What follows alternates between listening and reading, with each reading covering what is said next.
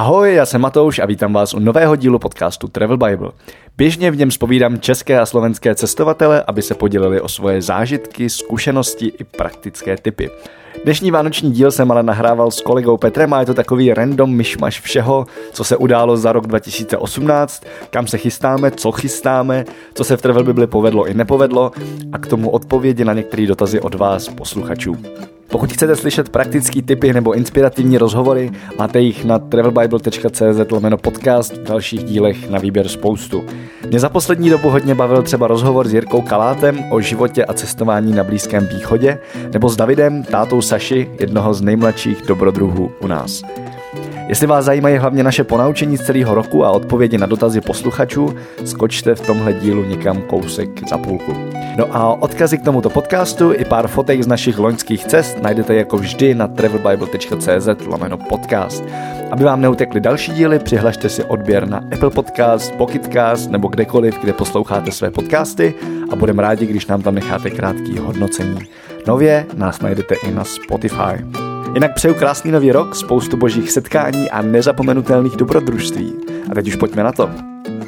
Čau Petře, zdravím tě z Chiang Mai a vítám všechny posluchače u našeho tradičního vánočního podcastu. Tentokrát ani jeden nepijem u toho víno, já jsem teda jedno měl, se tady přiznávám, ale za Chiang Majský ceny a hroznou kvalitu si víc nedám. Čau. Takže to bude tomhle dost netradiční.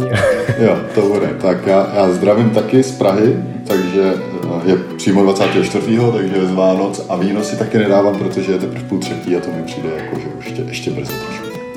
Na štědrý den. Začít chlastat takhle brzo. to já nevím, to, to bych klidně začal. Tak na, na, naposled na Šumavě jsme začínali běžně v 10 ráno, tak to je... Ne, já tady už popíjem asi tři dny a, a to je jako ne, nechci, nechci takhle brzo začínat. tak to potom chápu. Ale dáme to zase podobně jako loni, akorát ten konec zkusíme trošku jako ukočírovat, to se nám loni moc nepodařilo. Jo, to, a... to tradiční znamená, že to je vlastně druhý vánoční podcast. Ne, myslím, že třetí. Možná, že i čtvrtý to být nemůže, no. ale třetí, třetí to je. Tak, nevadí. Ale to je jedno. To... Už to začíná být tradice prostě. ano, ano. A nějakým způsobem schrneme, kde jsme byli, co jsme viděli, kam se chystáme, potom nějaké věci kolem Travel Bible, Potom možná, co se chystá kolem Travel Bible, jestli se něco chystá, na čem jsme pak pracovali jinde, protože mám pocit, že jsme tenhle rok oba dělali dost jako jiné věci. Hmm. A pak máme nějaké otázky tady z Facebooku od posluchačů, tak ty dáme na závěr. A kdo začne? No ty začneš, protože uh, ty povíš, kde jsi teda byl v rámci cest nějaké roku 2018 a co všechno si naštívil a viděl. Jo, hele, já jsem do té doby, než jsem si to teďko sepsal, tak jsem měl pocit, že jsem byl jako pořád v Čechách v podstatě. Jo. protože jsem tam Ale já, já, taky, já taky, protože jsem většinu cest strávil jako začátkem roku, takže už jako říkám, že, že loni, loni. A, furt, a ono přitom to bylo letos všechno. Ano, ano, to mám dost podobně, no. Ano. Ale jako byl jsem v Čechách delší dobu než obvykle, a mám velkou radost, že jsem docela dost cestoval po Čechách, protože jsem konečně začal jezdit i po Čechách na motorce. Sehnal jsem tam super půjčovnu a, a dal jsem si několik tripů, takže jsem si projel třeba jezerky, kde jsem nikdy předtím pořádně nebyl. A bylo to skvělý. Nebo jeseníky. Fakt jako krása. A byl jsem třeba na pořádném tripu v Českém Švýcarsku s Northern Hikes, se kterými dělám.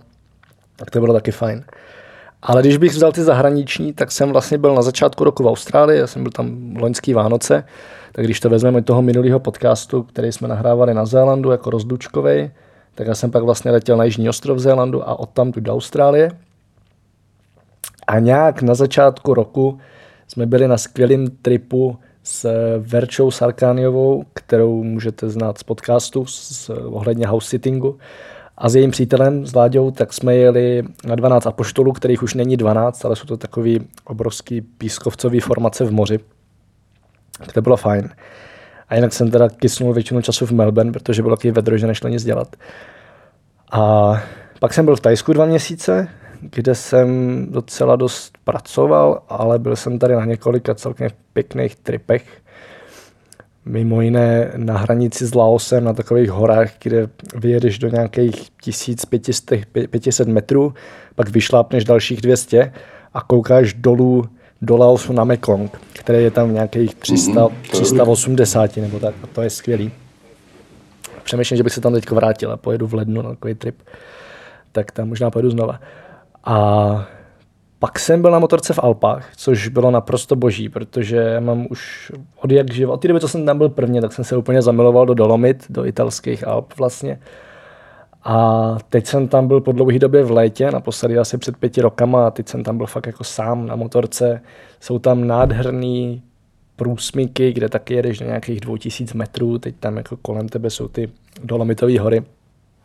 A pak jsem to vlastně projel do Slovinska, na, ježiš, jak se ta hora jmenuje, M, něco od M, ale je to v Národním parku Triglav a dá se vědět víceméně nahoru taky po takové cestě, kterou nech, nechápu, proč stavili. Ona tam je jako k jednomu baráku skrz několik tunelů a přes takové jako mosty tam a vystřílená do skály.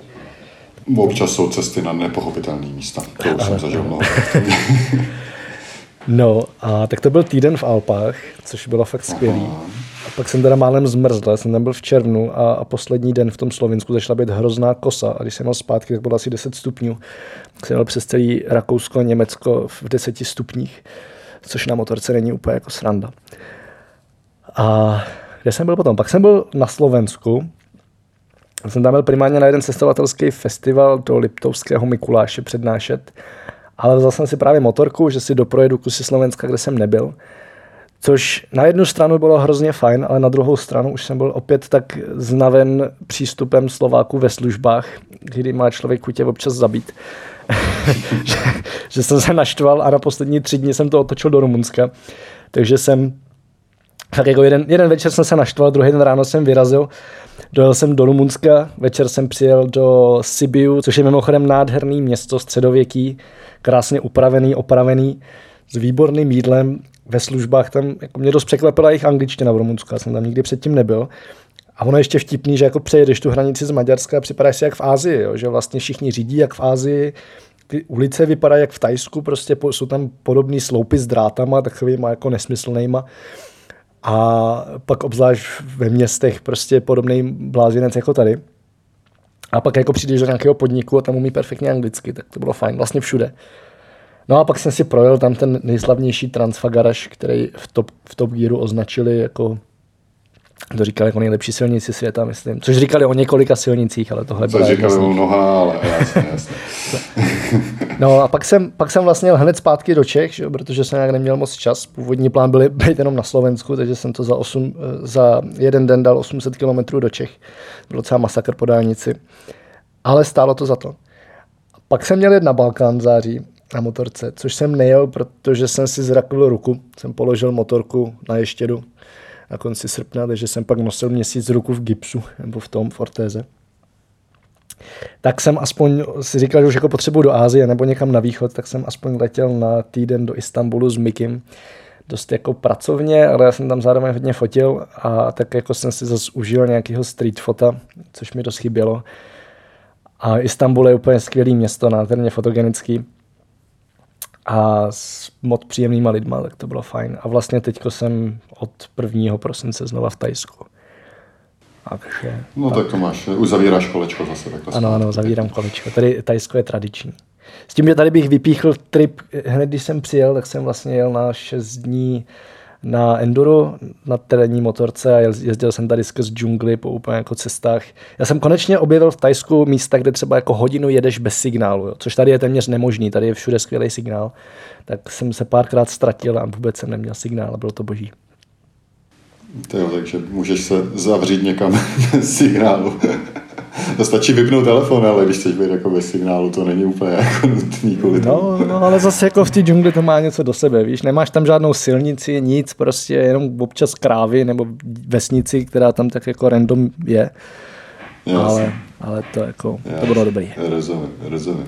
Dobrý, no tak to, ty jsi to měl hrozně dlouhý teda, já to mám, já to mám celkem kratší, respektive se nebudu asi tak jako rozpovídávat, ale my jsme prostě začátkem roku vyrazili v lednu do Španělska ke kamarádce, která tam tak nějak jako pobývá přes léto, eh, přes zimu teda vždycky právě.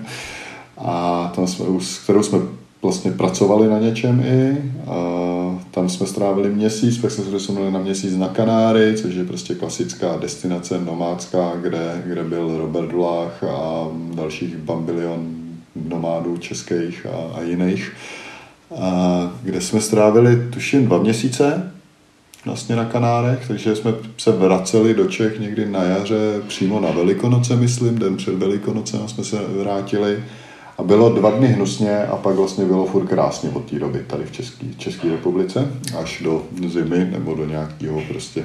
Myslíš do, zimy. do, do té doby, než jsme zapadli na Šumavě, do... na Šumavě sněhem ne, ne, ne, ne, ne, někde to, to už bylo ošklivo, ale, ale byl tam nějaký takový zlomový den. Jo, my jsme jeli do Plzně, to já už nevím, kdy to bylo, ale vím, že prostě bylo léto, léto, léto a pak přišla studená vlna a to jsme byli zrovna v Plzni u kamarádů, který jsme poznali vlastně na těch Kanárech. My jsme si tam udělali hrozně fajn partu na, kamá, na Kanárech s lidma, který jsou z Plzně, z Havlíčkova Brodu, to je eh, Kuba Michal z Plzně, který má prostě webový vývojářský studio tam, starají se o jedny z největších webů plzeňských, ať už je to fotbalová Viktorka nebo jiný, prostě fakt jako hrozně fajn kluk. A, a z Havlíčkovou Brodu zase eh, Ježíš Mare Honza Prokeš, který tam se snaží Havlíčku Brod tak nějak pozvednout a taky tam má IT firmu, ale provozuje tam třeba coworking, Habr, takže kdybyste jeli přes Havlíčku Brod, tak rozhodně Habr doporučuje, je to skvělý coworking. A strávili jsme u nich pak léto vlastně a tam to, to byla jako první část roku, tahle z toho Kanáry, Španělsko prostě, tam jsme se přes Španělsko jsme se ještě vraceli, teda jsme si dali pár dní v, v Madridu a pak jsme byli furt v Čechách, v Čechách až v létě jsme vyrazili, že jako zkusíme obět Evropu autem, takže jsme vyráželi objíždět Evropu autem a začali jsme v Havlíčkově Brodě v Čechách, kde jsme si udělali takový malý nomád camp právě s lidmi, s kterými jsme se potkali na Kanárech. A, tak a ještě prostě jinými nomády jsme, jsme strávili týden na Mlejně u, u Honzy Prokeše, což byl úplně jako skvělý týden, kdy jsme uh, prostě si i zkoušeli něco jako pracovně, já jako nomádsky si pomoc navzájem, což teda nebylo zase tak výrazný, protože jsme většinu času se bavili, popíjeli a prostě si to užívali. Byla to taková dovolená, ale, ale jako hezky zorganizovaná, že jsme prostě jezdili na výlety, koupat se do lomu, Honza nám tam domluvil na letišti vyhlídkově lety prostě letadlem, takže jsme, jsme lítali prostě po, tam po Vysočině letadlem, jako nás tam vozili a, a mohli jsme si sami vyzkoušet pilotovat malinkatý letadílko, takže to byl docela jako zážitek pěkný. No a pak jsme vyrazili dál autem po tom týdnu, jeli jsme do Maďarska, strávili jsme čas v Budapešti, takže jsme si prohlídli Budapešť, pak jsme přejížděli do Srbska z Maďarska, protože Maďarsko je fakt jako kromě Budapešti placka, kde, kde prostě se nic neděje, takže jsme se posunuli dál.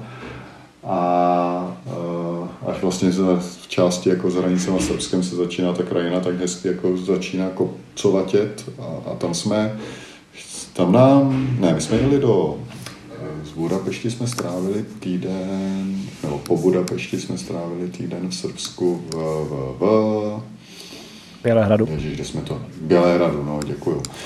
My jsme to, proje, my jsme to projeli až do Bělehradu. No, projeli jsme to až do Bělehradu. Nikdy jsme mezi tím nezastavovali pořádně.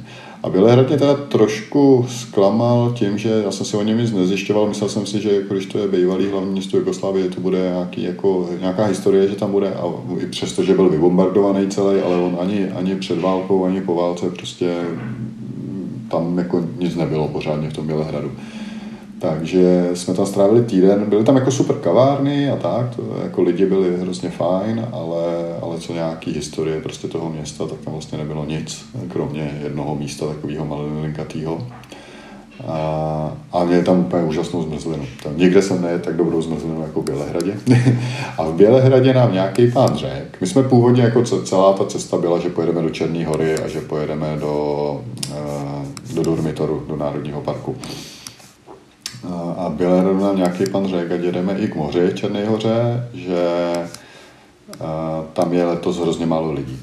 Což teda byl úplně jako nevím, kde k té informaci přišel a co pro něj bylo hrozně málo lidí. Ale pak, jsme přejeli, pak jsme přejeli do Černé hory, tam jsme strávili pár týdnů v tom národním parku v Durmitoru jsme dělali treky a prostě jezdili jsme a jo, ještě počkej, Srbsko, tyjo, tomu si to nemůžu vynechat. My jsme jeden den jsme strávili v Guče, což je vesnička uprostřed Srbska, kde se pořádá každý rok festival trumpet a je to, je to úplně jako mindfuck akce, kdy já nevím kolik dní, asi čtyři nebo pět dní v kuse, přijedou prostě miliony trumpetových kapel s takovou tou tuc tuc balkánskou muzikou, klasickou, jako i ten Kusturica a, a podobně, tenhle ten druh hudby a prostě jedou tam od rána do večera tyhle, tyhle ty písničky a hrajou a, a vlastně probíhá tam mezi tím nějaká soutěž prostě kapel, ale to jde úplně mimo podle mě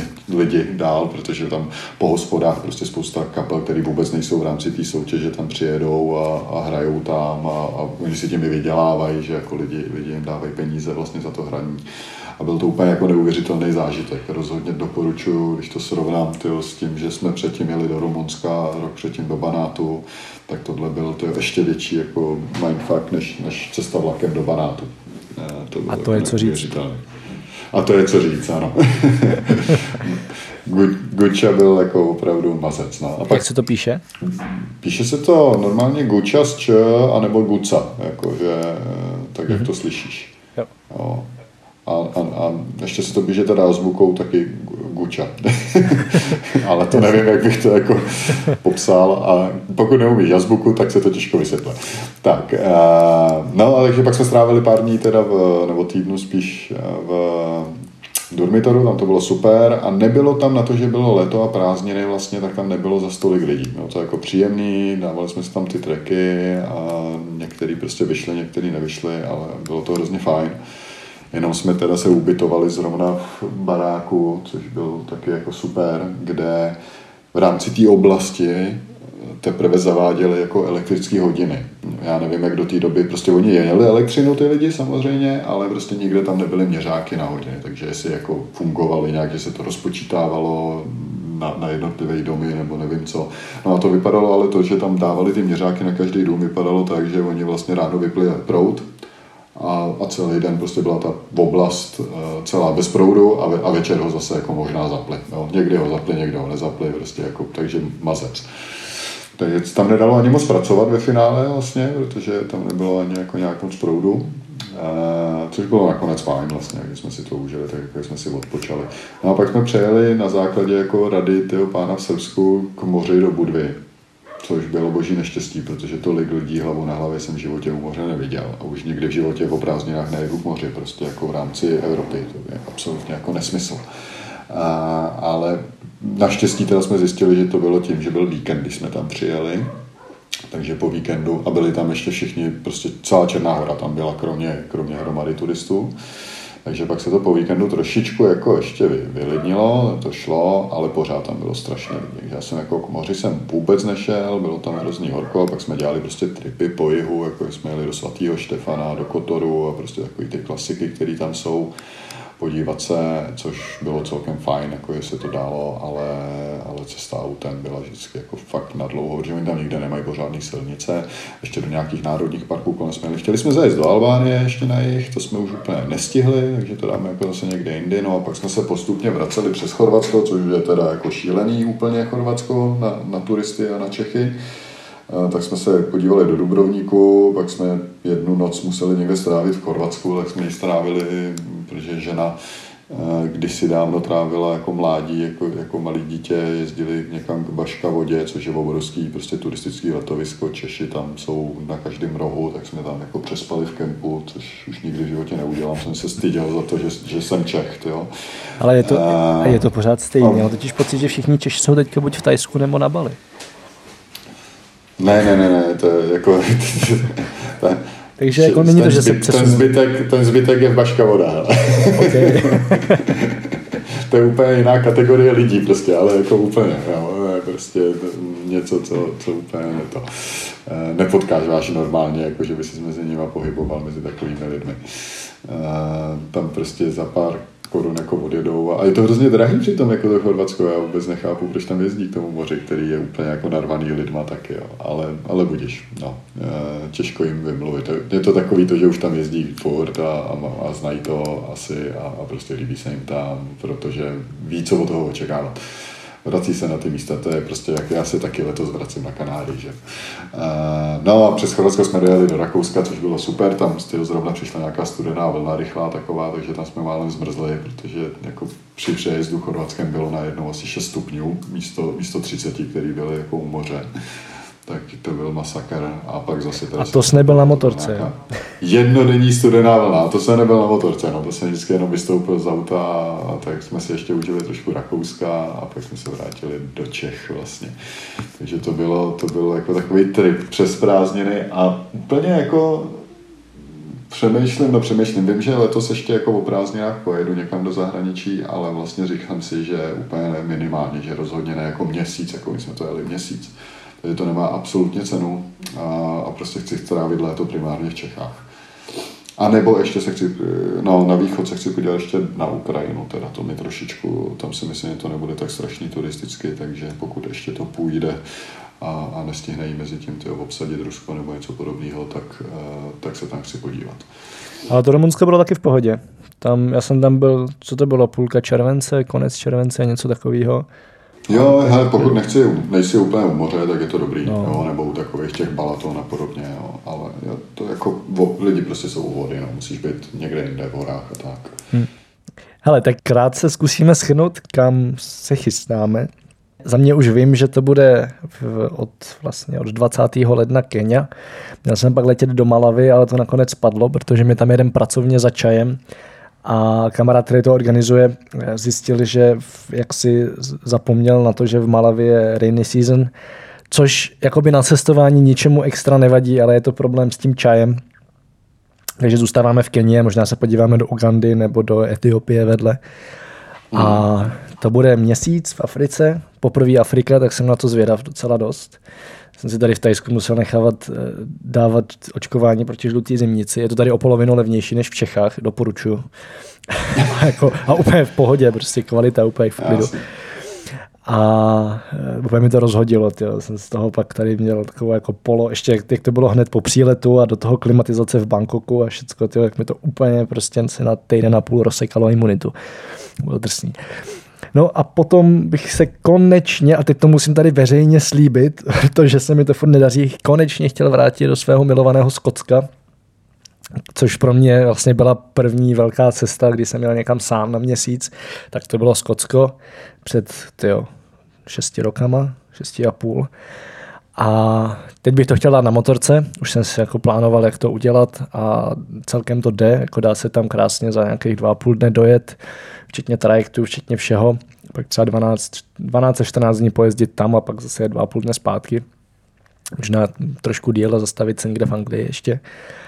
No a pak bych teda možná snad, to nevím, ale rád bych dal ten Balkán, uvidím, jak to tam jako časově nadspu ale právě jsem byl před dvouma rokama v Albánii, hrozně se mi tam líbilo a vím, že třeba v Bosně je spousta míst, které jsou prostě nádherný a moc turistů tam není. A i lidi tam jsou všude mm, super mm. a jídlo dobrý a hory a to, to mám všechno rád. Mm, jasně, a já bych teda Balkán doporučil co nejrychleji naštívit, protože teď se tam začínají dít takové jako zvláštní věci a, a vypadá mm. to jako, že eh, se budou, eh, že, že by tam mohl vzniknout zase nějaký konflikt brzo. Bohužel. co do ano. politických věcí, bohužel, bohužel tak takže... No a pak mám v kalendáři na září Ladak, což je vlastně sever Indie, mm. kde nejsou Indové. A říkal jsem mu malý Tibet v Himalajích, tak bych si chtěl dát měsíc tam. Už jsem to teď taky trošku, jako letos normálně plánu strašně moc dopředu jsem zjistil, protože jsem dospěl k závěru, že když si to nenacpu do kalendáře, tak tam prostě najednou jako bude milion blbostí. Tak už jsem taky, tak už jsem taky zjišťoval, co a jak. A, a to září tam je jakoby už po sezóně, ale pořád by mělo být celkem rozumný počasí. Takže zase motorka, kdyby někdo chtěl jet se mnou, tak dejte vědět, možná by to šlo nějak spojit. Ale musíte mít řidičák na motorku, jinak to nejde. A potom bych hrozně rád vzal mamku do Tasmánie a jako obecně se tam sám vrátil, ale právě bych tam rád vzal mamku, protože to je jedno z nejhezčích a nej, jako nejdivnějších, nejzajímavějších, nejvíc eh, překvapivých míst na celém světě. Takže někdy v průběhu podzimu, kdy tam je jaro, tak dát znovu Tasmánii. Znám vlastně minule měl z, trošku zrakvenou nohu, takže jsem nemohl jít na žádný pořádný trek, tak to chci napravit. No a to by mohlo stačit teoreticky, i když jako kdo ví, asi no, nějaký kratší trek v Evropě no. tam budou. Jasný. Jo, ale to je jako hezký, no. no to já to mám v zásadě asi méně barvité, ale nevím, že jo. Ale vím, že, nebo nevím, co bude, protože já teda jsem se ještě, že bych si rval jako na, na, na zimu něco do kalendáře, jako to jsem ještě neudělal, ale, nebo na další, jakoby, prostě skoro rok dopředu. Ale zásadně na půl roku dopředu už mám jako něco e, naplánovaného, takže vím, že pojedu zase teď na Kanáry, ale to, to už vím jako dlouho, protože jsme se domluvili vlastně s lidmi, kterými jsme se tam potkali loni, byli pak v tom Havlíčkově Brodě, že, že zase se potkáme na Kanárech, že pojedeme na zimu a tentokrát, že budeme bydlet spolu, takže máme společný byt vlastně půjčený, což byl docela zážitek dát dohromady, ale nakonec se povedlo. A, takže Kanáry plus jako Španělsko nějaký někde zase i kvůli práci za tou kamarádkou se tam pravděpodobně myhnu zase kolem Malagy, ona, ona má být u Malagy, takže, takže tam to, to je celkem vysoce pravděpodobný, že tam pojedu.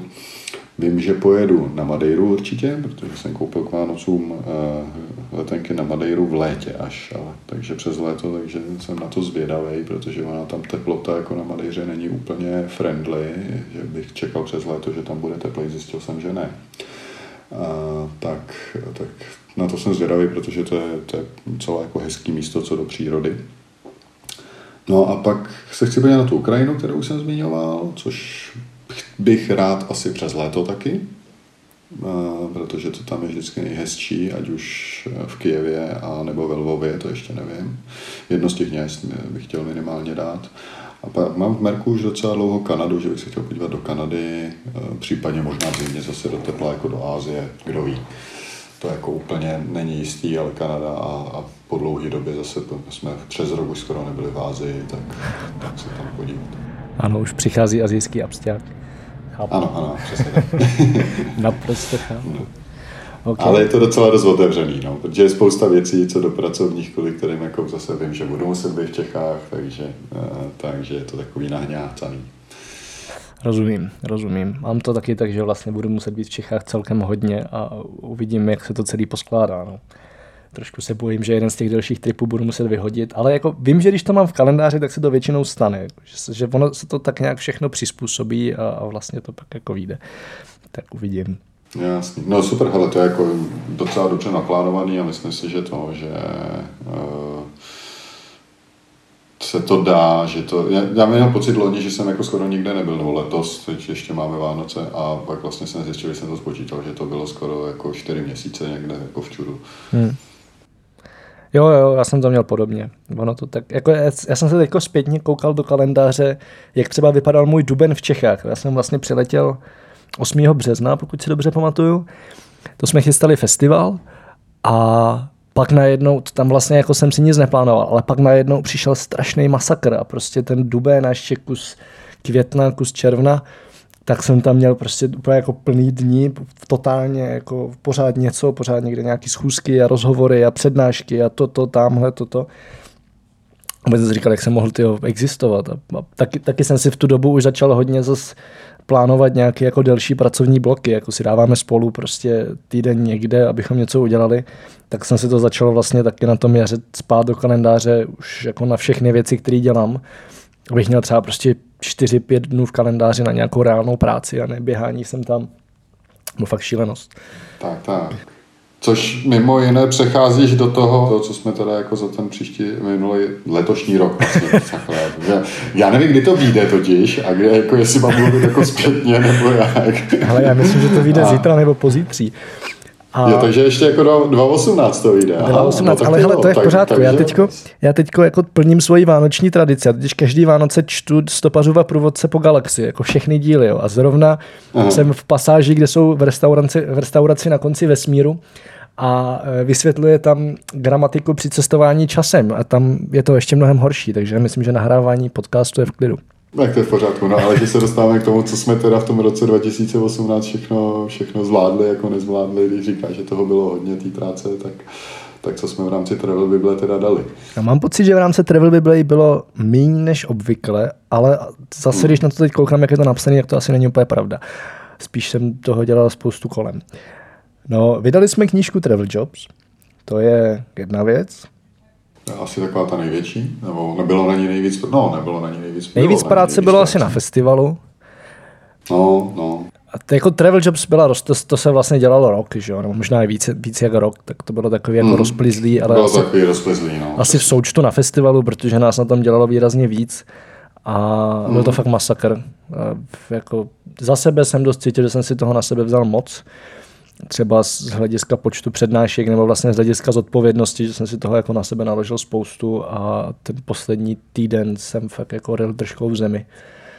A, a pak jsem si taky musel dát asi týden prostě někde v horách, v přírodě, jsem do lidských hor, abych se nějak spravil. Ale ta akce byla skvělá a právě to, to jsem si tady nezapsal do poznámek, ale v rámci festivalu jsem si uvědomil, že stejně většinu těch akcí dělám kvůli afterparty. A tím pádem jsem pak začal přemýšlet, jak to dělat jako jednoduše a, začal, a uvědomil jsem si, že vlastně stačí udělat tu afterparty. Jo. Takže jsem v létě vlastně jsme dělali dva pikniky a potom jeden sraz jako jen tak. A jeden z těch pikniků byl úplně geniální, protože nás bylo asi 45, byli jsme na Žvahově, teda ne na Žvahově, na Divoký šárce, Divoký šárce no, no. s výhledem na letadla. A zorganizovat to celý trvalo asi pět minut. Jo. Já jsem prostě vzal někde nějakou fotku, fotku z fotobanky, kde jsou fotky zadarmo, kde prostě byla láhev vína a nějaký žrádlo.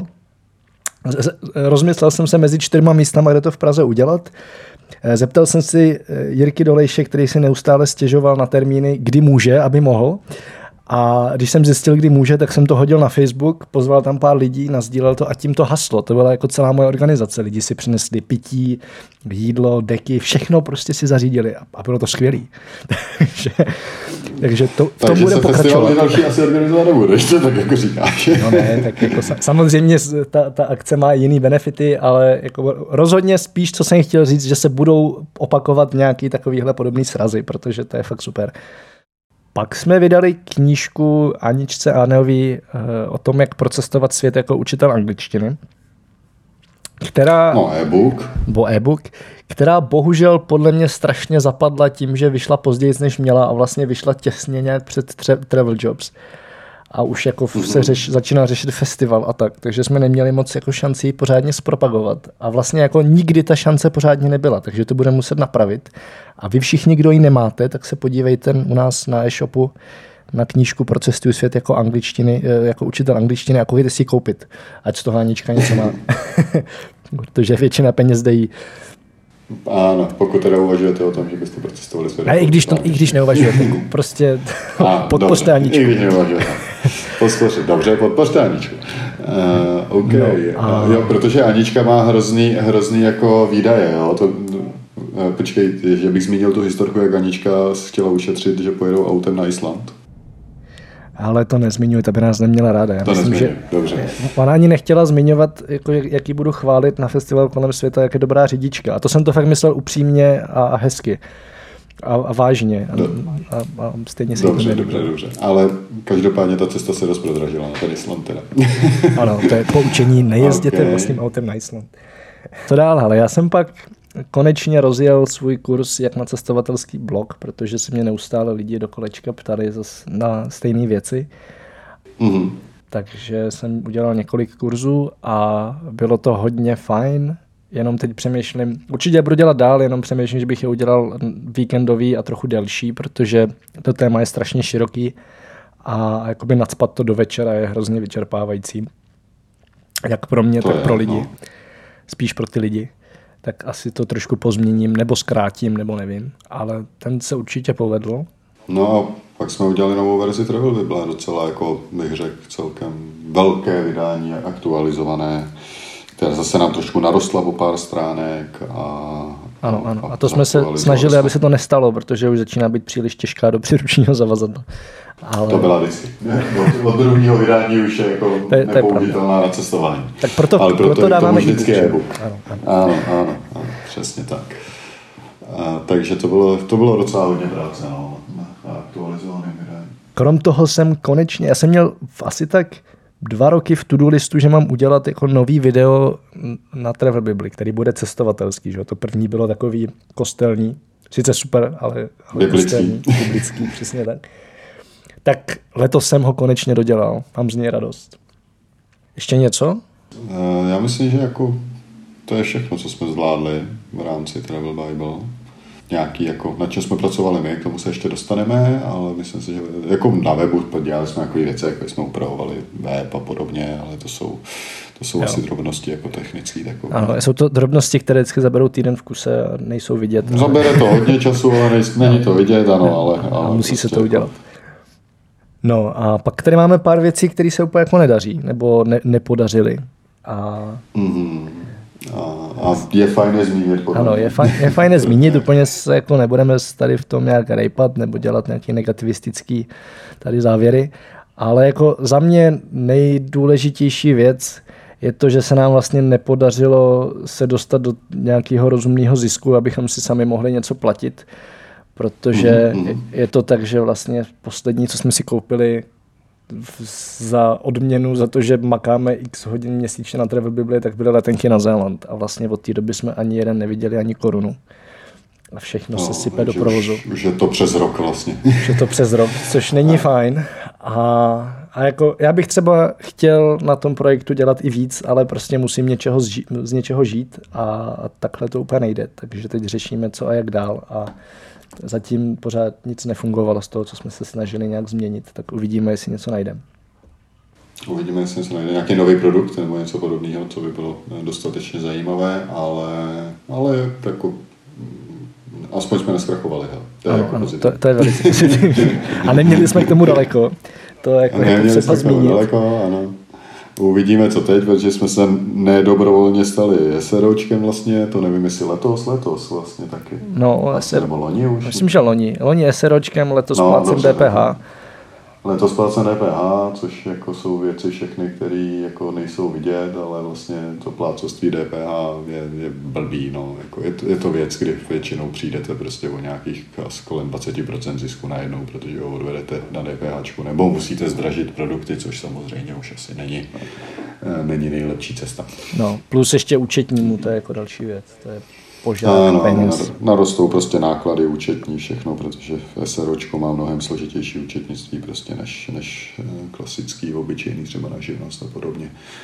A, a nebo jak to bylo předtím. No, to nevadí. Takže to je cashflow. Eh, další věc, která asi se moc nepovedla, jsou cestovatelské notesy, které jsou sice hrozně fajn, mně se furt líbí, je to jako hezký produkt, ale eh, lidi si je za stolik nekupují, asi z toho důvodu primárně, protože jsou prostě drahý.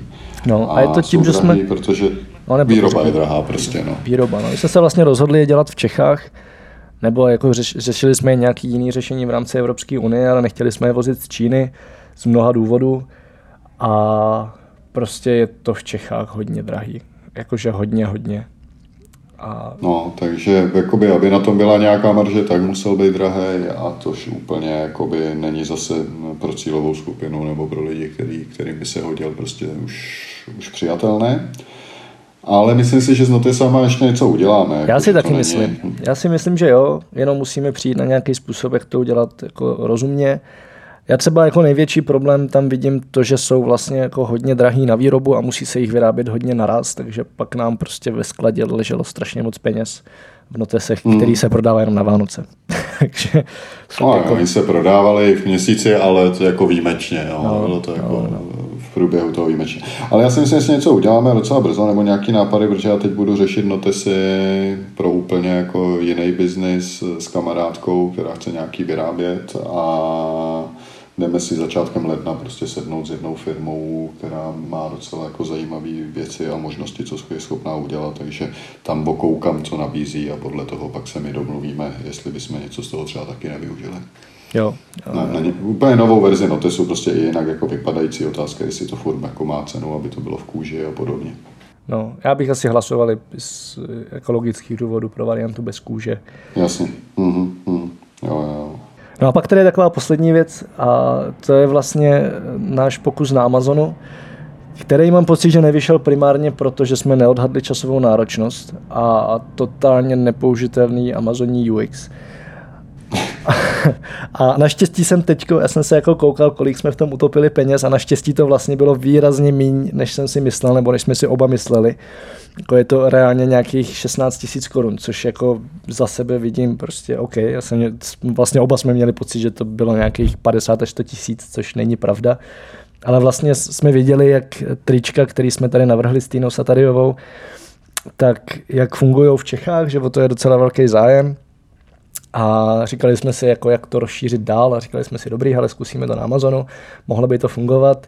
Plán byl udělat k tomu nějaký web v angličtině a nějak to rozumně propagovat a vlastně nic z toho se nestalo, jenom jsme je poslali do Amazonu. Tam se jich pár prodalo tak nějak jako samo od sebe. Přeci jenom je to jedna z nej, největších vyhledávacích uh, jako engines, jak se to řekne. Jeden z největších vyhledávačů. E-shopových vyhledávačů, ano. A, takže jako něco se prodalo samo, ale pak jsme vlastně zjistili, že tím, že máme na skladě v Británii, tak se tam musíme stát pláce DPH. Náš účetní od toho dal ruce pryč, pak nám tím pádem zablokovali účet a nikdo neměl často řešit. A teď nevím, jak ty trička dostat zpátky. Tak to se tak stává. Jo, takže, takže máme účet na Amazonu, platíme tam měsíčně nějakých 150 korun nebo něco takového. A máme tam trička a potřebujeme je dostat do Čech a vůbec nevíme jak. Ano. Tak. No, protože stát se pláce DPH v Británii asi není úplně jako to nejlepší, protože tam jako řešit to účetně v rámci Británie jenom s tím, že budeme prodávat trička, by se nám asi úplně nevyplatilo finančně. Přesně tak. Možná kdyby se prodávali po tisících kusech měsíčně, tak ano, ale nějaký jako desítky kusů moc ne. Tak, tak, tak. No. Takže jestli někdo máte s tím tím zkušenost, tak jak třeba dostat něco zpátky na Amazonu. Když vám zablokujou, zablokujou možnost prodeje. My nemáme zablokovaný účet, máme zablokovanou jenom tu no. možnost prodeje. Ne? No, tak, Takže v podstatě tak celý účet. Nám poračte. Takže no. v podstatě celý účet. No, tak uvidíme. No a co se chystá novýho? Chystá se určitě knížka o dobrovolničení, která se chystá už dlouho. Pravděpodobně i tištěná, protože ji taky nepíšeme my, ale píše ji Jana, která mimochodem má za sebou docela dost článků na Travel Bibli, včetně toho úplně nejdelšího o cestování po Austrálii. A e, bude mi nějakým způsobem společně financovat, aby mohla vyjít tištěna. Já na ní teď začínám pracovat jako editor, aby byla co nejodladěnější a vlastně jako jsme společně s Janou oslovili x lidí, kteří víme, že někde dobrovolničili různýma způsobama, takže je tam strašně moc zkušeností a různých jako praktických typů, jak cestovat a dobrovolničit u toho. Ať už krátkodobě někde na farmě, tak klidně jako jedna rok třeba s, nevím, s lékařema bez hranic, jako nějaký support. Takže mm-hmm. to vyjde někdy v průběhu roku, uvidíme ještě kdy. A já ještě za sebe chystám, vlastně mám hotový a už jenom stačí vypsat nový kurz, který opět bude blogovací, ale tentokrát psací, protože ten, co mám o cestovatelském blogu, je jako čistě teoreticky, řekněme, nebo téměř čistě, je tam pár praktických cvičení, ale moc se tam nepíše, tak tentokrát budu dělat celodenní, kde se bude hodně, hodně psát. A, a nebude to jenom o cestovatelském blogu, bude to využít kdekoliv. Kombinace cestovatelského blogu s tvůrčím saním. Přesně tak. No v rámci věcí jako kolem Travel Bible toho už moc není. Uvidíme. Mám nevíme. Si, jako, la, nevíme, no. nevíme, ano. Budeme ladit, přemýšlíme, co bychom mohli, jako to jsme zmiňovali, že potřebujeme jako něco vymyslet, ale stále nevíme. Já mám třeba v hlavě pořád jako tištěný časopis, který by byl nějaký čtvrtletník, ale to je opět věc, která by nic nevydělávala, nebo asi něco málo, ale je to nějaký jako nice to have. Takže to není priorita, ale třeba na to přijde. Uvidíme. Mm-hmm. A co třeba, jo, a co, co festival? Já vím, že tam byly nějaké možnosti, protože jsme řekli, že tak, jak jsme ho pořádali, tak stejným, jako podobným, nebo stejným způsobem ho asi pořádat nebudeme v tomhle tom, v téhle té podobě, že to je jako organizačně, finančně hrozně náročný, ale byla tam nějaká varianta s někým se spojit? Ta tam byla a to se nikam neposunulo, protože vlastně opět se dospělo k tomu, že ten festival vlastně dneska musí být strašně veliký, aby se zaplatil, nebo, hmm. nebo si nemůžeš hlídat kvalitu přednášek vůbec a neplatit přednášející, což je věc, kterou nechci dělat a takových festivalů je spousta. Hmm. A nebo musí být malý. A to je to, co bych asi udělal, prostě spíš jako možnost se nějak setkat, ale zároveň samozřejmě přidat nějakou praktickou přidanou hodnotu jo, tak jo. aby to šlo zorganizovat za rozumný čas a ne prostě půl roku práce x lidí, tak jak to bylo letos. Mm-hmm. Jasně, jasně. Jo, jo. No, tak to uvidíme. Třeba nějaká nová podoba festivalu. Já bych teď možná v rychlosti jenom projel jako pro zajímavost, na čem jsme dělali my zvlášť jako mimo. Nebo vlastně ani ne vždycky zvlášť. My to z máme, čeho jsme žili. Z čeho jsme žili. No, no, my to máme tak jako zajímavě propojený občas. Ale za mě to v letošním roce byly hodně projekty v rámci Leapmakers, což je platforma, kterou jsme vlastně založili s Mikim Škodou. Vzniklo to, v podstatě to vzniklo jako na bázi týmu, který pořádá Low Cost Race, ale eh, ta, ta hlavní vize je trošku jiná a eh, výrazně širší než Low Cost Race. A to, co jsme stihli udělat a to, co je jako výrazně vidět, je nový podcast, který se jmenuje Leapmakers, i když vychází eh, na Red Bullu jako rozhovory z Česka, ale třeba na YouTube je jako Leapmakers nebo je to Leapmakers.cz, který je vlastně o tom, eh, že chceme ukázat, že k úspěchu a štěstí a spokojenosti, nebo jak to nazvat, takže vede spousta různých cest a eh, máme tam hosty doslova od bezdomovce po miliardáře a vše možný mezi tím, jako třeba muzikanty, máme tam ševce, to už je vyšlo, to je skvělý rozhovor, máme tam i pár cestovatelů, třeba Tomáše Heislera, ten byl jako první a, a mám ho moc rád, jak Tomáše, tak ten rozhovor. A z toho mám velkou radost, i když to byla spousta práce. A jsou to hodně dlouhý podcasty a hluboký. A plus jsme rozjeli přednášky pro středoškoláky, který zase jim má jako ukázat za prvý tohle, to samé co podcast, ale zároveň jim ukázat, co je vůbec v dnešním světě možný a jak se třeba vzdělávat jako po vlastní ose, protože máme pocit, že škola dneska pořád vychází z nějakého jako 19. století, kde ten vzdělávací systém vznikl a jenom málo co ti dá do toho, jakoby to, to, co potřebuješ v dnešním světě. Tak, takže jako přednášky pro středoškoláky, z čehož teda ani jedno taky není ziskový, z toho taky nežiju. A přitom to bylo strašně moc práce. Z čeho už trošku žiju, tak jsou nějaké další přednášky, jako hodně jsem přednášel na festivalech, občas někde i ve firmách, jako třeba k práci na dálku, to je takový téma, který je pro mě dost blízký, oblíbený a trošku to rozšiřuji i do nějaké jako svobody v práci a třeba spolupráci v rámci týmu. A přednášel jsem i na vysokých školách a i třeba jiný tématy, témata pro středoškoláky. Teď jsem měl na podzim naposledy přednášku o kritickém myšlení, což bylo super. A nevím, co ještě všechno, ale hodně jako různý festivaly a třeba i vzdělávací akce. Mm-hmm. Tak přednášíš úplně jako jiným směrem, koukám. Ano, ano. Dobře. tak ono to, ne, já jsem to měl, to sice bylo kritické myšlení, ale vlastně jsem všechno vysvětloval na cestování, protože mi to je nejbližší. Že? A, a jde to. to. To jako kritické myšlení je strašně široký téma. No a konečně jsem začal trošku víc zase psát. Já jsem si právě jako loni dal takový předsevzetí, nebo ne předsevzetí, ale uvědomil jsem si, že jsem za rok 2017 skoro nic nenapsal a přitom je to to, co mě baví skoro nejvíc takže jsem teď víc psal pro Cocktail, nějaký články už vyšly, nějaký ještě výjdou. Psal jsem pro nějaký další média, eh, vrátil jsem se k takové jako povídkové knižce nebo malý novelce, kterou mám rozdělanou, tak to už je skoro hotová. Kdybych taky chtěl vydat tištěnou, tak snad to vyjde. No a co jsem ještě dělal? Trošku jsem se vrátil k hudbě, což je taky skvělý. A pracovně z těch, jako jedna z těch věcí, která mě živí docela dost, tak je projekt Love of Raw, což jsou, to, to je jako vtipný, my to máme oba spojený s jídlem. No. mm, lafo... No, no, máme naše práce často spojená. ano, a lafovro jsou recepty raw stravy a veganské stravy, který dělám se Zuzkou Lužnou už docela dlouho. A teď se tam, nebo teď vlastně už před dvouma rokama se tam podařilo najít velice zajímavý business model, tak pomáhám v dlouhodobém rozvoji a točím recepty a fotím recepty a ochutnávám recepty, což je úplně nejlepší. Jo, no to já jsem na Lovro, na Lavovro jsem spousty věcí taky udělal ano, a, a, ještě asi i udělám, ale taky Říkám, že to máme roky, Jeden z klientů mých byl taky Lavovro eh, letošní rok, sakra, ne loňský, to bylo letos podle mě. Mně přijde, že už jako je to strašně dávno všechny tyhle ty věci. OK, no, tak já to měl pracovně co v rámci jako přednášení, tak jsem taky měl spousty, nebo spousty, no. Měl jsem nějaký přednášky, ať už svých vlastních co do travel hackingu, který teď zase jsem utlumil, tak i různě ve firmách, dokonce jsem travel hacking přednášel už po několikátý v angličtině v jedné firmě, kam si mě vždycky jako po roce, po roce a půl pozvou, když jim tam vymění ty lidi, jako aby to slyšeli zase ty noví, což pro mě byla obrovská výzva tady to celý převést do angličtiny, ten kurz a, odpřednášet ho, tak to jsem jako dál.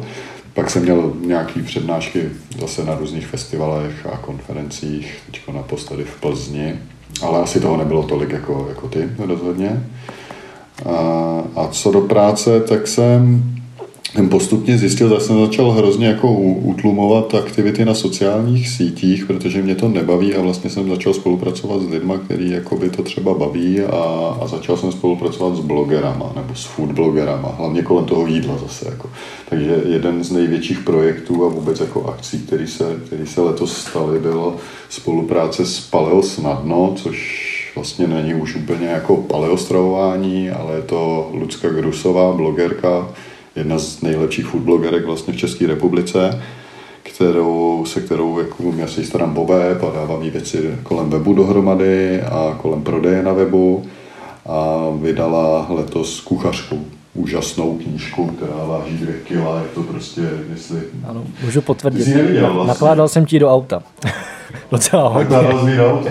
Jo, takže jsi viděl, no, jo. Jsem chtěl jako přirovnání, takže to je tlustý jako čtyřhodinový šéf kuchař asi jako velký a, a že to je jako mega, mega velká knížka, která měla úspěch i díky tomu, kdy vyšla, že vyšla takhle před Vánoce, nebo má úspěch ještě, protože to je jako čerstvá věc, ale pracovalo se na tom vlastně rok, jako vydat kuchařku, nebo vůbec knihu je, je na dlouhý lokte.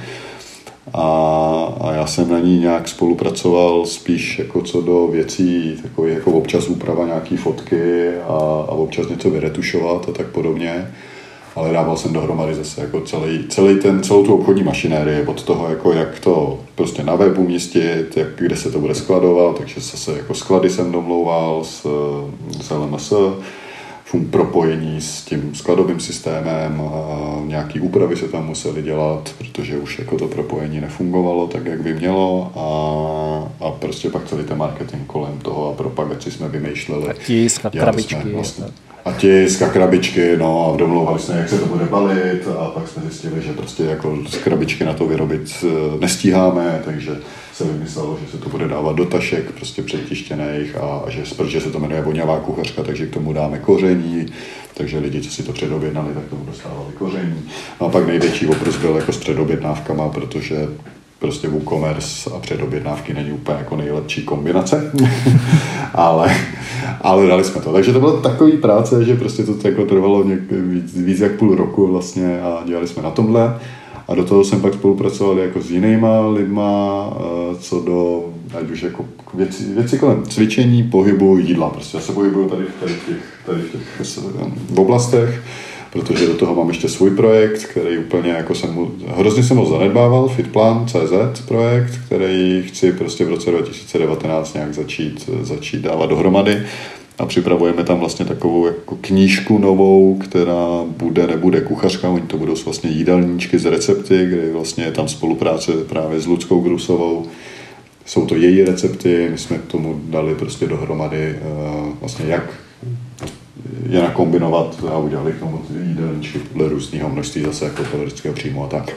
Takže na tom se strašně dlouho dělalo, teď vlastně ta knižka je těsně před tiskem, celý to vysí na korekturách a pak na sazbě, takže teď jako je to takový, že, že se čeká vlastně, až, až se dodají nějaké věci a může to jít do tisku.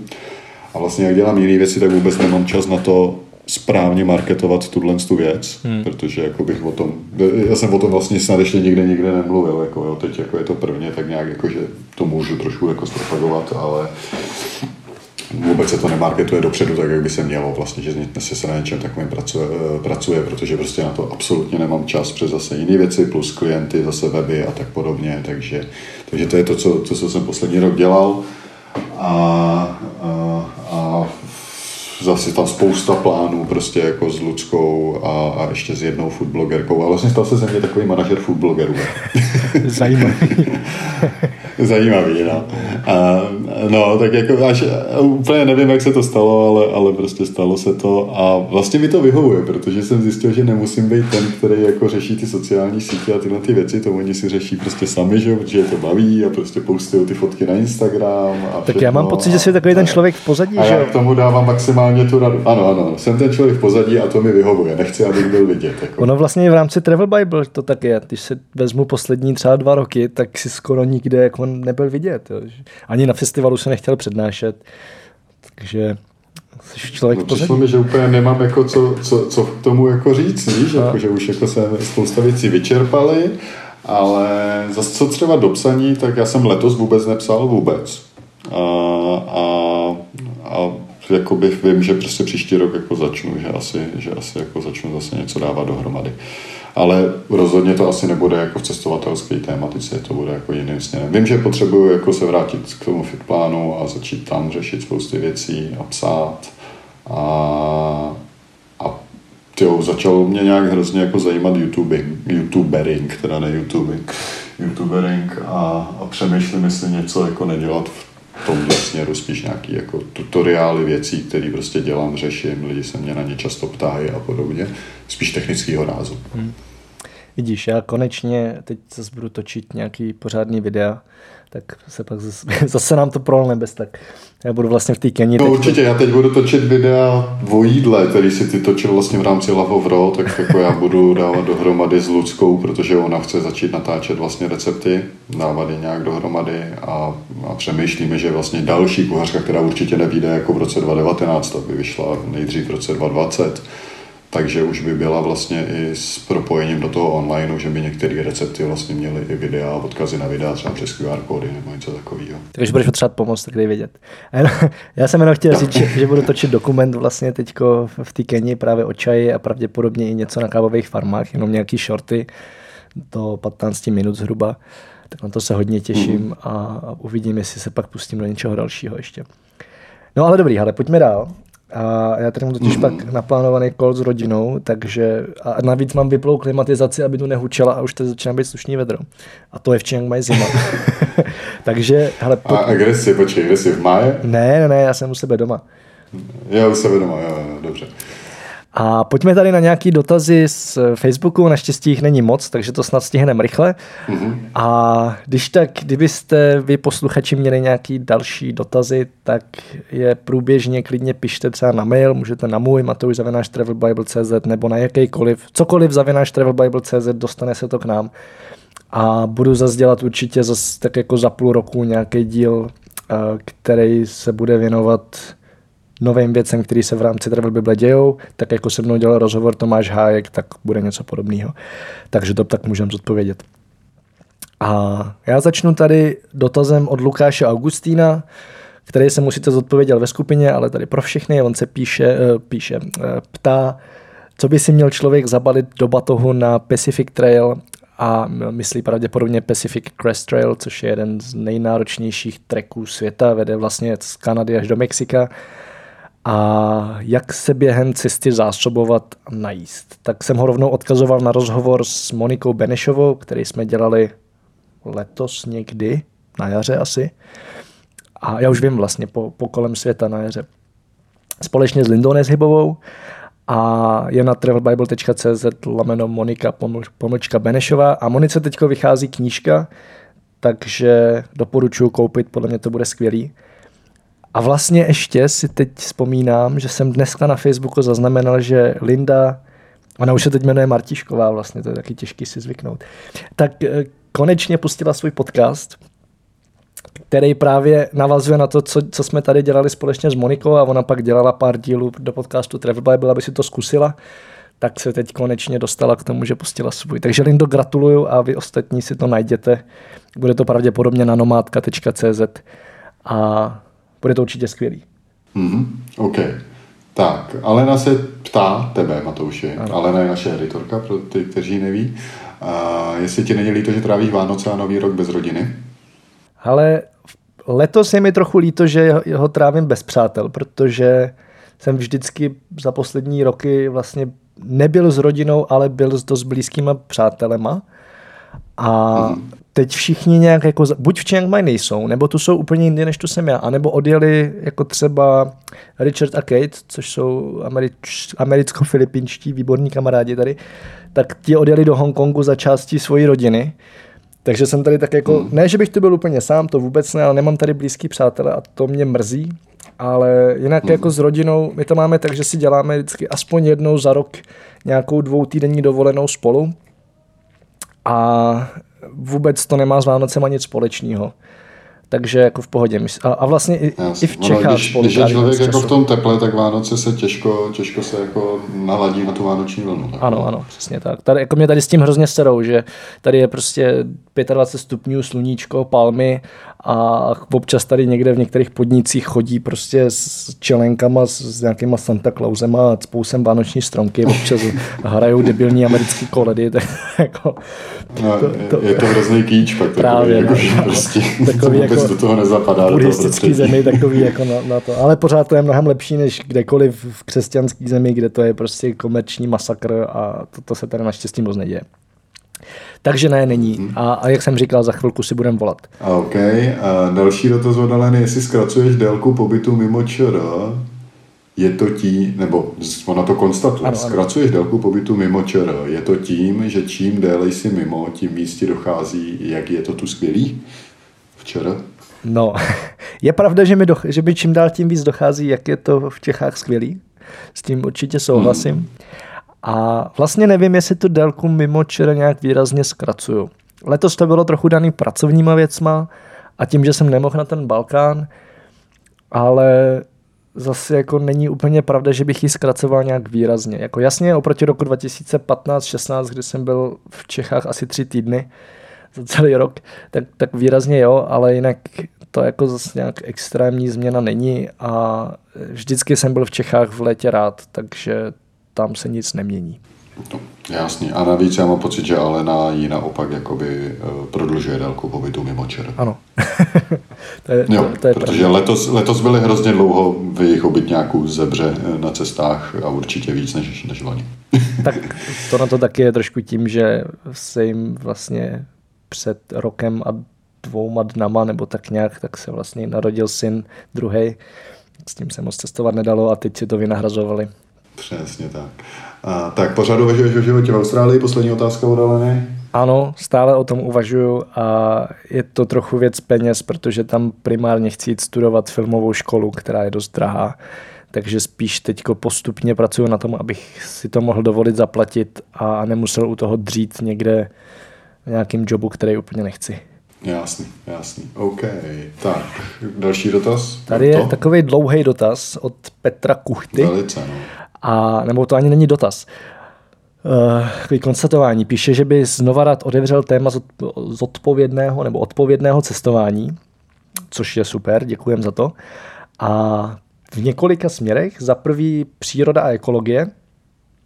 Píše tady, když jsem žil v cestovatelské bublině předtím, než jsme s přítelkyní dlouhodobě vycestovali, myslel jsem si, že všichni budou mít svoje láhve, kovové nebo bambusové brčka, nebudou používat igelitky a tak dál. A když jsme se potkali s realitou, připadali jsme si jako jediný exoti, kteří odmítají igelitové tašky v obchodech, chodí si se svojí miskou pro jídlo a tak. Bylo to pro nás hodně těžké a občas jsme k tomu, abychom to neřešili, taky párkrát sklouzávali. Velkým motivátorem, který nás ale drží, je pak to, že v Ázii ty odpadky reálně vidíš, ne jako v Evropě. Říct, jaké jsou alternativy, že existují refill stanice na vodu a tak dál. Tak, Uh, co k tomu říct? Co k tomu říct? Hele, já, já bych k tomu jenom řekl první věc, že jako si připadali někde jako exoti, že to je naprosto v pořádku. Ano. Že, jako to, to, je fajn, protože, a to, teď to říkal Petr Růžička, člověk, kterýmu chodím už několik let jako cvičit a hejbat se, že za předpokladu, on to říkal na TEDxu, tekom, který byl letos, kde jsem byl, za předpokladu, myslím, že to bylo na TEDxu, to je jedno, že za předpokladu, že se cítíte jako normální, tak jste někde v životě udělali chybu. Aha. A mně se to hrozně líbí, jako, protože ano. většina lidí, prostě, který jako, mm, jsou trošku exoti a něčím nenormální, tak jako uh, jsou vlastně zajímaví tím a dělají něco jinak prostě.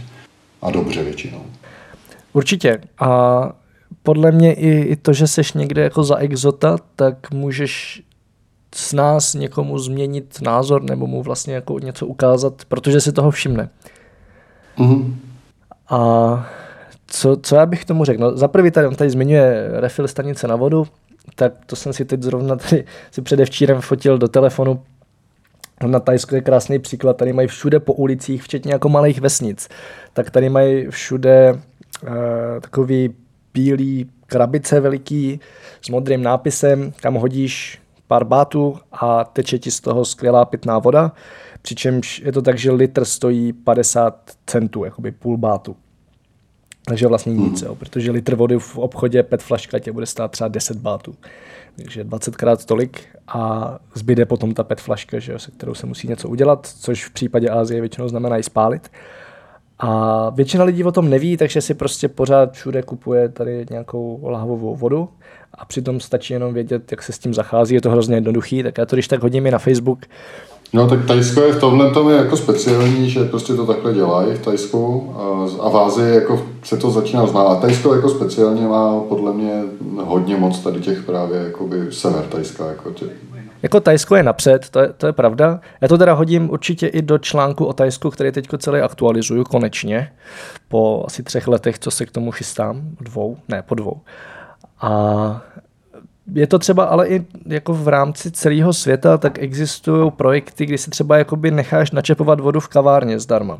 Jo, což takových projektů je víc a to mi přijde skvělý a vlastně o tom taky většina lidí neví. Nebo se třeba jenom jako bojí zeptat, ono to ani nemusí být v nějakém projektu. Prostě kdekoliv, kde dělají jídlo, tak musí mít zdroj pitné vody a většinou ti tam tu vodu prostě natočí, takže jako proč toho nevyužít, zeptat se můžeš a klidně jim řeknu, ale jako zaplatím vám za to pět korun.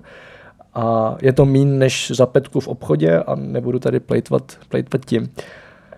Ale jinak eh, je to strašně jako o pohodlnosti. No. Lidi jsou pohodlní a já se sám přiznávám, že jsem taky pohodlný. Taky si tady občas koupím prostě na karajený ovoce na ulici, který je v plastovém pitlíku. A i když tomu člověku vymluvím, že nechci ten plastový pitlík strčit do dalšího plastového pitlíku, aby ho strčilo do dalšího plastového pitlíku ideálně, tak pořád to je plastový pitlík a mohl jsem si to koupit na trhu, že jo, nenakrájený. Ale nemám to kde nakrájet a chci si to prostě dát na ulici, tak ano, prostě občas si to koupím, ale dlouhodobě nad tím uvažuji tak, abych takovéhle věci nedělal a tohle, to, to podle mě může dělat každý a jako začít po malých kručcích. Asi nemůžeme po každém chtít, aby si fakt jako vozil hned svoji láhev, svůj keep cup, misku, svoji krabičku na ovoce, svoje brčko a mimochodem brčko stačí nepoužívat, není potřeba vozit nějaký special.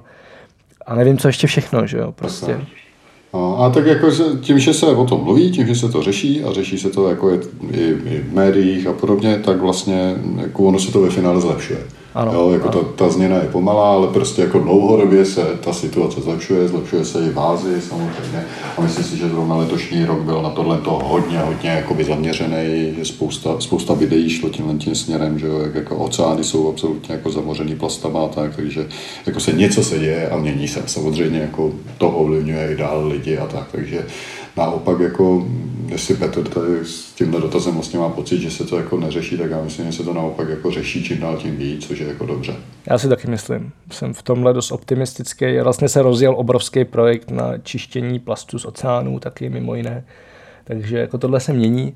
Jenom bych tomu ještě rád dodal jednu věc. A to je jakoby něco, co, co jsem si uvědomil vlastně v momentě, kdy přišel ten velký zákon evropský, který bude zakazovat použití jednorázových plastů, myslím od roku 22 nebo tak něco.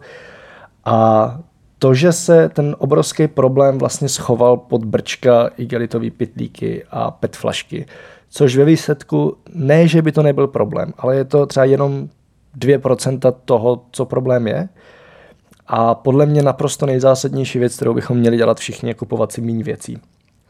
Prostě nekupovat si zbytečný oblečení, nekupovat si zbytečnou elektroniku, kterou nepotřebujeme, nekupovat si prostě věci, které jdou opravit, také opravit a ne je hned zahodit a koupit si nový. A i třeba s tím oblečením, tak prostě OK, už se mi to nelíbí, chápu to, tak pokud se nerozpadá, tak ho celkem snadno dneska můžu předat někam jinam. Existuje i v Čechách už spoustu blešáků, existují charity, které si to vezmou, ale tam to jako není ideální řešení, ale jako blešáky jsou podle mě super, dá se to tam zase vyměnit za něco jiného.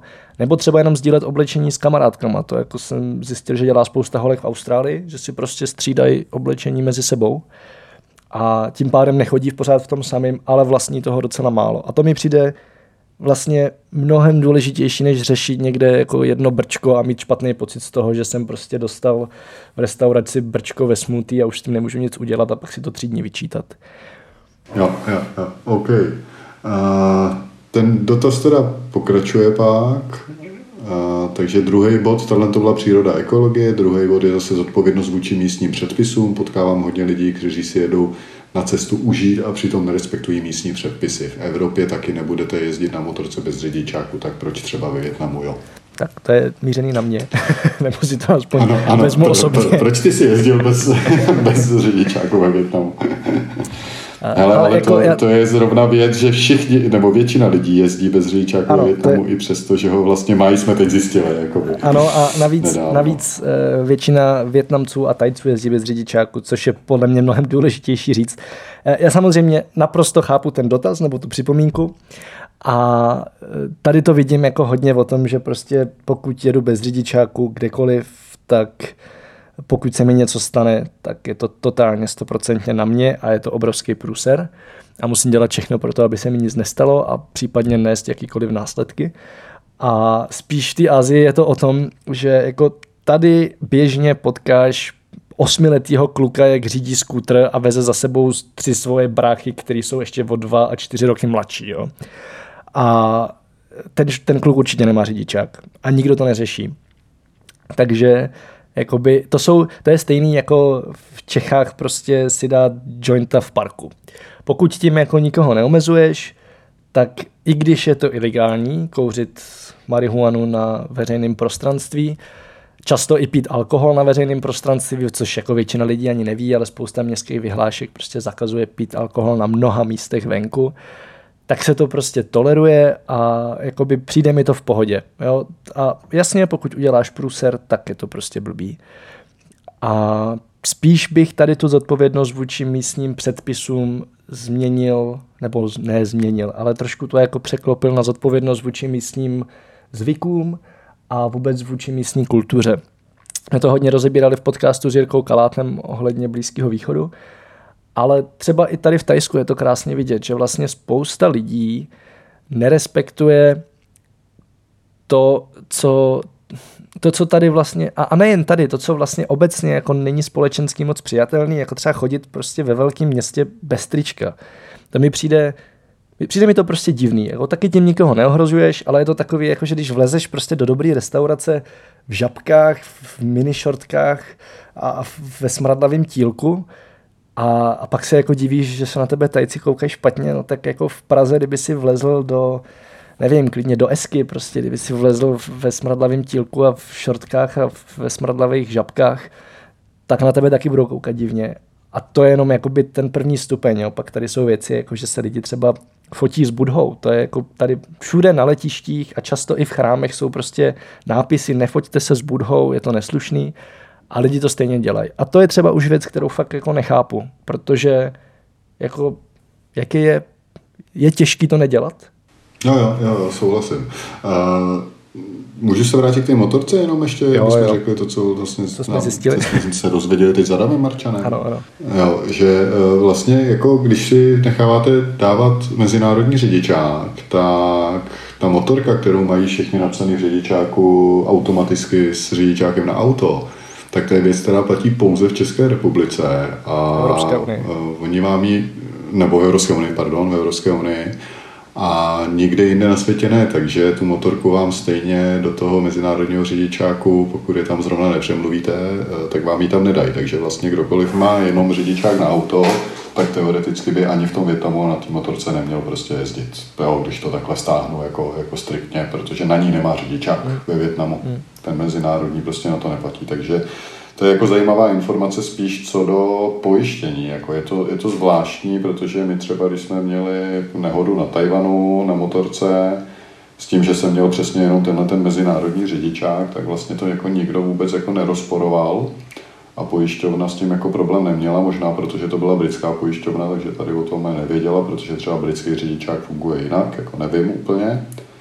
Ale, ale bylo to, je to zajímavé, jako že Adam Marčan to teď vlastně s náma oběma hodně řešil, protože vlastně najednou si uvědomil, že, že vlastně to tím, že má řidičák na auto, tak vlastně ho nemá na motorku, jak bude trávit několik měsíců na Bali, kde se prostě bez motorky nedá obejít. A to je třeba další věc, že na spoustu míst, kam člověk přijede, tak ta infrastruktura vůbec není stavěná na lidi a na chodce. To si tady jako nikdo si hmm. neuvědomujeme tady, jak máme skvělou infrastrukturu, že prostě vedle silnice existují chodníky. Ano, to, je to jako není běh naprosto samozřejmá a jako pak se někam dostat jenom pěšky je absolutně nemožný. A na Bali speciálně. Nebo ve Větnamu.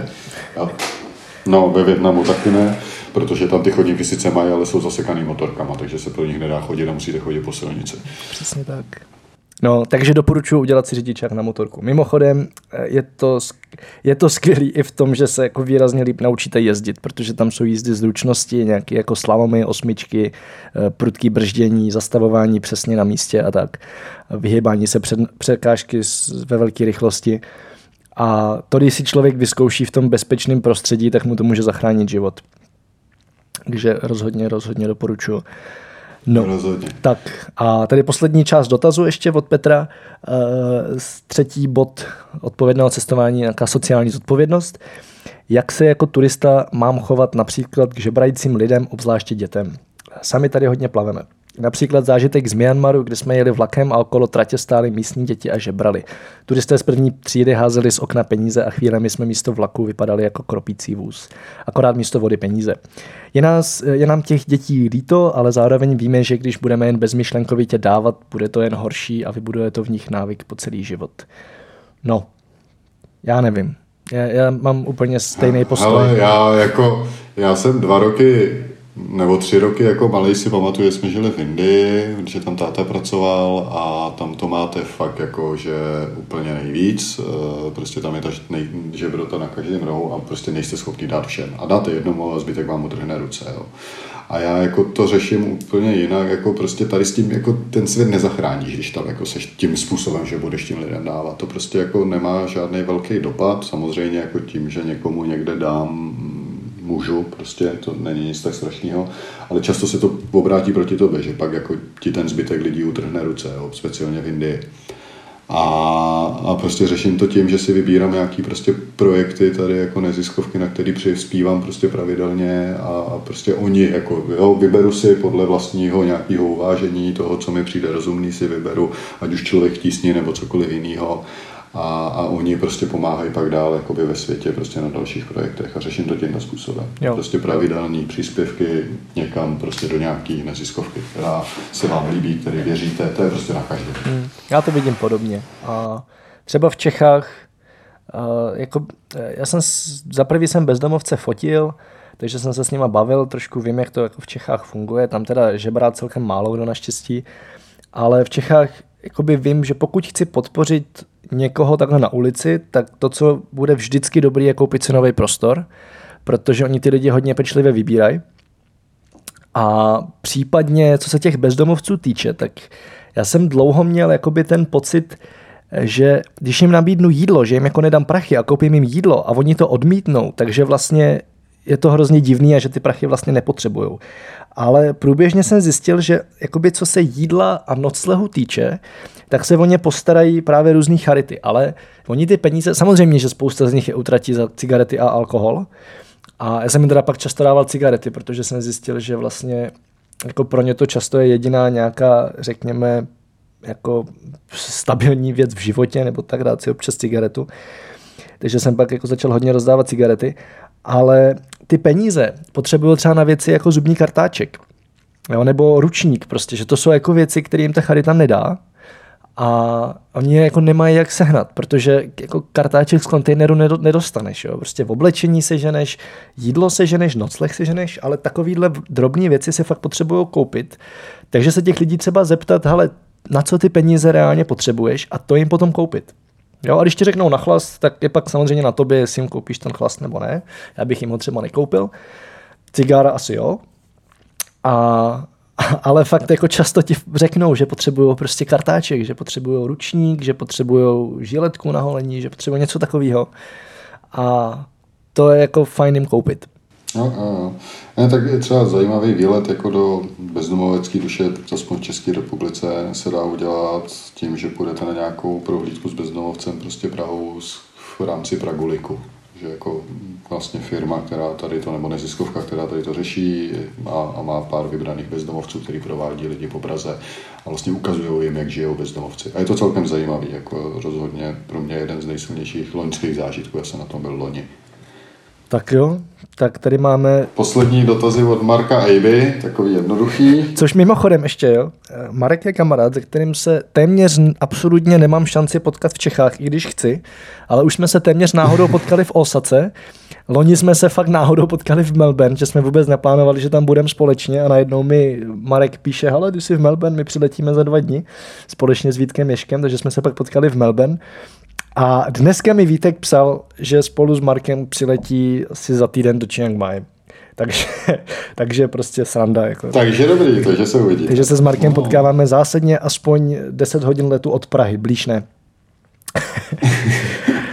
takže pozdravuju, Marka. A na naučme se akcích, teda tam jako tam poctivě Yes, chodí. tam, tam taky A na je. našich asi taky. No a co se teda Marek ptá? Marek se ptá, co jsme letos objevili a naučili se. Tak začni, Petře.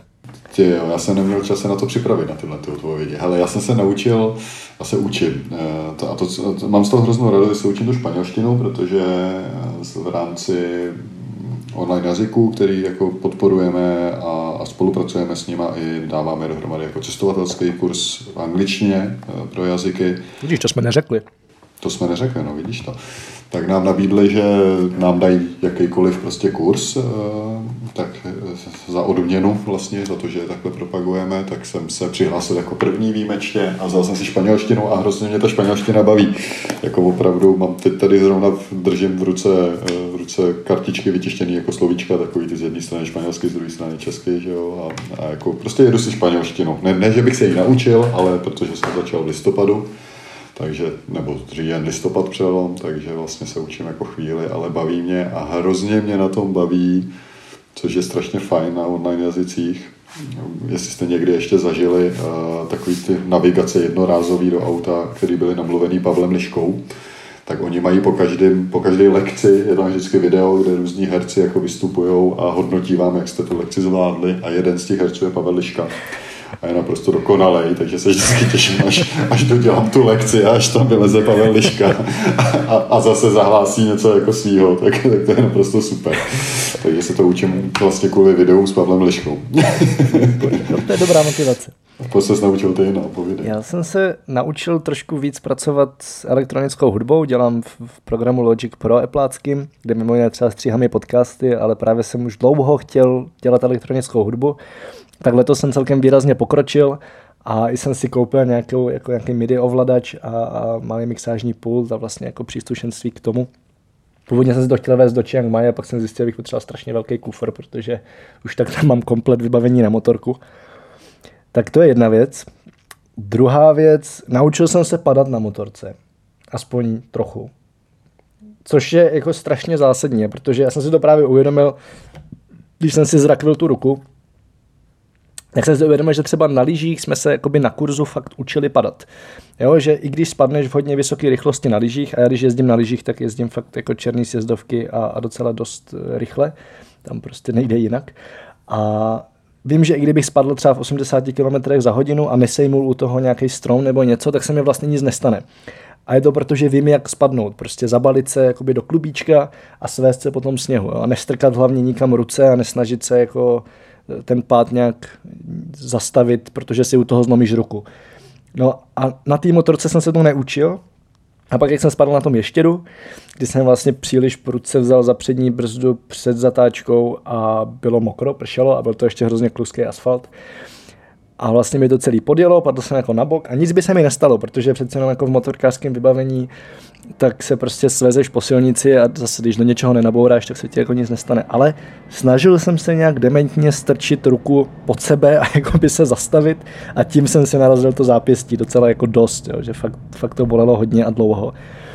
A, a teď jsem padal několikrát v Tajsku, jak už jsem jezdil v terénu, tak tam se prostě běžně padá, vědeš někde na bahno, nebo vědeš jako blbě do, nějakýho, do nějaký díry, který si buď všimneš pozdě, nebo prostě jako těch možností je spousta. Takže jsem padal několikrát, trošku jsem omlátil motorku, zjistil jsem, že to pak v půjčovně bylo celkem drahý, ale, ale mně se nestalo vůbec nic, až jako na dvě modřiny, tak jsem fakt jako věděl, co mám dělat, věděl jsem, že mám zahodit motorku a, a sám se jako zbalit a hlavně nikam nestrkat ruce, prostě nesnažit se jako spadnout na ruku. Takže to jako... To je dobrý, to je otázka, jestli by se to dalo učit, tyjo, jako no. škola, škola padání Ale na jako jo, dalo, to právě, že třeba v Čechách se dělají, dělá se enduro škola, a, já, a tam, tak to, tam se prostě, to na trhu, dobře. Jo, tam se počítá s tím, že budeš padat. Ono přece jenom jako motorky jsou stavěny na to, že ti budou padat. Lidi se bojí, že když jezdí na motorce, mm-hmm. nechat spadnout, protože se někde odře, ale když tam máš padací rámy, máš tam třeba i kufry na tom, tak se té motorce nic nestane. Tobě v terénu vlastně taky ne, protože nejedeš rychle a nepadáš úplně na tvrdý a jsi, máš nějaké jako ochranné prvky. A vlastně si to vyzkoušíš v té pomalé rychlosti, když téměř čekáš, že spadneš, protože prostě vidíš, že jedeš do nějakého šíleného masakrálního bahna v lomu, kde se ty kurzy dělají a prostě si vyzkoušíš padat. No. Tak když je tak. Okay, okay. A druhá část otázky tady od Marka je, co vám pomohlo, hodně vás posunulo. Klidně i drobnosti, zajímavé myšlenky. Tak, máš něco? Co mi pomohlo, hodně posunulo. Já mám letos pocit, že jsem se jako uh, nějak extra výrazně neposunul za letošní rok. Ale na spousta věcech mi pomohly a posunuli v nějakém tématu, jako naučme se a naučme se kurzy. Že třeba, co jsem se letos naučil, jak jsem se hodně naučil, jako, nebo hodně, naučil jsem se nějakou práci s videem, prostě a se střihem a tyhle ty věci, co jsem do té doby skoro vůbec nedělal. A párkrát jsem prostě zapnul nějaký stříhací programy a pomohlo mi k tomu a posu, mě vůbec posunout se v tom, uh, naučme se, protože jsem prostě si našel nějaký kurz uh, Tatiany, Adamovi přítelkyně, a, a tam mě to jako k tomu donutilo prostě začít něco dělat. Takže naučme se kurzy mě jako pomohli v mnoha věcech se zase jako posunout a rozvinout nějakým, nějakým jiným směrem. Mm-hmm. To já přemýšlím. Mě hodně posunul letošní low cost race, tím, že se tam stala dost nepříjemná událost. Jedna holka se tam zabila tím, že spadla vlastně do vodopádu a my jsme pak vlastně celý týden řešili primární krizovou komunikaci, jo, protože vlastně Miky řešil nějakou komunikaci s rodinou a jel na to místo. A já jsem v podstatě zůstal jako ten, kdo vedl zbytek toho krizového týmu, i když jsem původně jakoby z Locust jsem nechtěl mít nic moc společného. Já už sice dlouhodobě pomáhám s organizací, ale moc se mi nelíbí myšlenka jako cestování zadarmo a, a úplně jsem to jako nechtěl nějak do toho výrazně zasahovat, ale Miky mě poprosil, abych byl porodce, takže jsem byl na místě a jakoby tam, kde byl hlavní štáb, nebo jak to říct. A tím, že v rámci Leapmakers jinak jsme s Mikým my dva, kdo všechno organizují a jsme vlastně zvyklí s tím týmem dělat, tak na mě zbyla ta role toho, kdo bude řídit veškerou jako tam krizovou komunikaci a ten tým. A bylo to drsný, bylo to, jako, bylo to fakt hustý. To, nikomu to nepřeju zažít, ale strašně moc mě to naučilo, jak jako komunikovat s lidma, jakým způsobem komunikovat s novinářema, protože tam se prostě seběhla obrovská novinářská smršť a v podstatě nás zachránilo to, že jsme s některými z nich měli dobrý vztahy a že jsme jako se drželi některých zásad PR krizové komunikace, což je primárně to jako být co nejvíc otevřený, pokud tím nemůžeš někomu výrazně uškodit a teď ti jako na jednom telefonu právník říká, co všechno nesmíš říct, na druhém telefonu do tebe prostě někdo hustí, co všechno jako chce vědět a teď jako musíš rozhodovat, co teda to, tak šli jsme většinou tou cestou, že jsme vyhověli novinářům a jsme za to strašně rádi. Ale bylo to zajímavé. Bylo to zajímavé, bylo to drsné. No, tak to je zkušenost. A... Drsná zkušenost, kterou jako jen tak hodně naučí člověka, no, rozhodně. No, No a i, i to vlastně ve výsledku přispělo k tomu, že se ten celý ten jako koncept low cost raceu úplně mění, což je vlastně na jednu stranu super. Bohužel teda mě to smrzí, že k tomu došlo až pod takovým tlakem, protože několik z nás na, vlastně jakoby na tom tu, tu, tu, tu potřebu to změnit trošku jinak do nějakých jako hlubších myšlenek, tak už mělo dřív, včetně Mikyho. Ale z komerčního hlediska to moc nešlo a Miky se to bál jako změnit, tak bohužel muselo dojít až takhle k drsný, nepěkný události, aby se začalo něco dít, ale ve výsledku se toho děje hodně. A i mě třeba překvapilo, jak to jako semklo tu komunitu a jak vlastně byla obrovsky podpůrná a nápomocná. Tak tímto všechny zdravím a, a děkuji ještě jednou za podporu. Super, super. Tak jo, tak to byla poslední otázka. Jsme skončili takhle jako uh, uh, ukázka, ne otázka. otázka. A já tímto děkuji ještě tady zase jako vždycky tradičně samozřejmě všem, kdo se podílí na Travel Bible, takže děkuji tobě Petře a děkuji hlavně Aleně, která i s malým miminem mi asi třetí den po porodu psala, ať jí okamžitě dám nějakou práci, že potřebuje něco dělat. Potřebuje se dělat, aby se z toho nezbláznila, což je dobrý. Takže Alena absolutně jako ignorovala mateřskou a celou dobu tady skvěle makala. A samozřejmě děkuji Pavle, děkuji Jindrovi, děkuji Martinovi z vydavatelství, děkuji Sazečovi, všem vlastně, kdo se nějakým způsobem podílí. Všichni, kdo Míše. po, pomáhali a podíleli se na ty a podílí se stále ještě jako na Travel Bible, což je jako super. Míše, Zuzce Capečkovi za vlastně rádi, za no. festival a Markétě. Markétě, no vidíš to, ježišmarja. No a potom samozřejmě všem autorům, který pořád píšou naprosto skvělé články a vám všem posluchačům a čtenářům a příznivcům a jsem zvědav, co vznikne v dalším roce.